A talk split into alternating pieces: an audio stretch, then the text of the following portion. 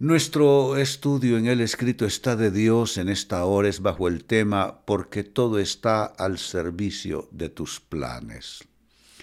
Amados hermanos, nuestras vidas no son hojas que arrebata el viento de tempestades, de problemas de la vida, viento que arrebata de un lado al otro. No, nosotros nos movemos con propósito. Somos hijos de propósito, lo dice Pablo. Dice él, y sabemos que todas las cosas ayudan a bien a los que aman a Dios, a los que han sido llamados conforme a su propósito. Hermano, hermana, tú no dependes de circunstancias aleatorias, caprichosas, como si fuese una lotería tu vida. No, no, no. Tú tienes propósitos, son los propósitos de Dios para tu vida. Y tienes que aprenderte Romanos 8:28. Y sabemos que a los que aman a Dios todas las cosas les ayudan a bien, esto es, a los que han sido llamados conforme a su propósito. Pues en ese espíritu nuestro tema, todo está al servicio de tus planes. Se lee en el libro de Salmos capítulo 119 versículo 91 lo siguiente. Tus ordenanzas siguen siendo verdad hasta el día de hoy. ¿Cuántas veces se los he dicho? A Dios nadie le arruina sus cosas, a Dios nadie le arruina sus propósitos, a Dios nadie le arruina sus planes.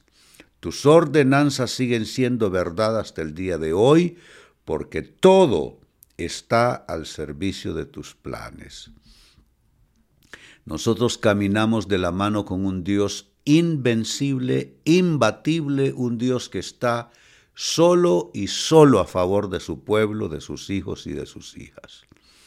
Dice este texto que podemos confiar en las ordenanzas de Dios, en sus planes, porque esos van a permanecer siempre y que todas las cosas están al servicio de sus planes. Tengo una pregunta, una sola pregunta en esta hora. ¿Por qué confiar en los planes de Dios? ¿Por qué confiar en los planes divinos?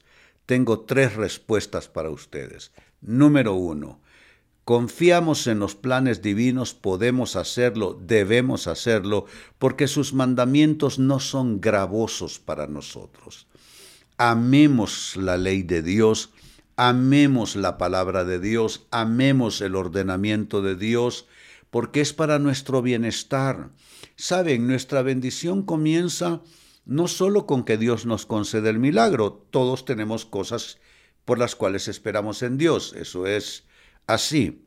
Sin embargo, amados hermanos, nuestro bienestar y nuestra bendición comienza más bien en nuestra obediencia a Él, es decir, en caminar en la ruta de su palabra cuando honramos la palabra de Dios y honramos sus mandamientos, que, insisto, no son gravosos para nosotros, entonces ahí comienza nuestro bienestar y nuestra bendición. Así es que, ¿por qué confiar en los planes divinos? Porque sus mandamientos no son gravosos para nosotros. Segunda respuesta, ¿por qué confiar en los planes divinos? Porque su voluntad, amados hermanos, no es sufrimiento, no es dolor, no es tortura, no es martirio para nosotros, él fue martirizado para que nosotros no lo seamos. Entonces podemos confiar en los planes de Dios porque su voluntad es buena, su voluntad es agradable, su voluntad es perfecta. Noten qué positivos estos tres vocablos, buena, agradable y perfecta. Es como Pablo cualifica la voluntad de Dios para nuestras vidas.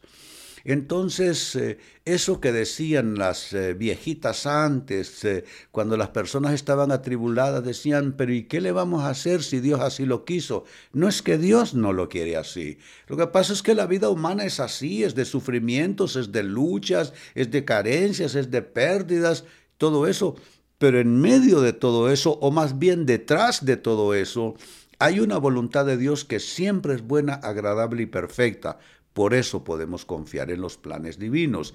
Y número tres, finalmente, podemos confiar en los planes divinos porque esos planes son de bien, no de mal, lo dice el profeta Jeremías, Jeremías 29:11, apréndanselo, Jeremías 29:11.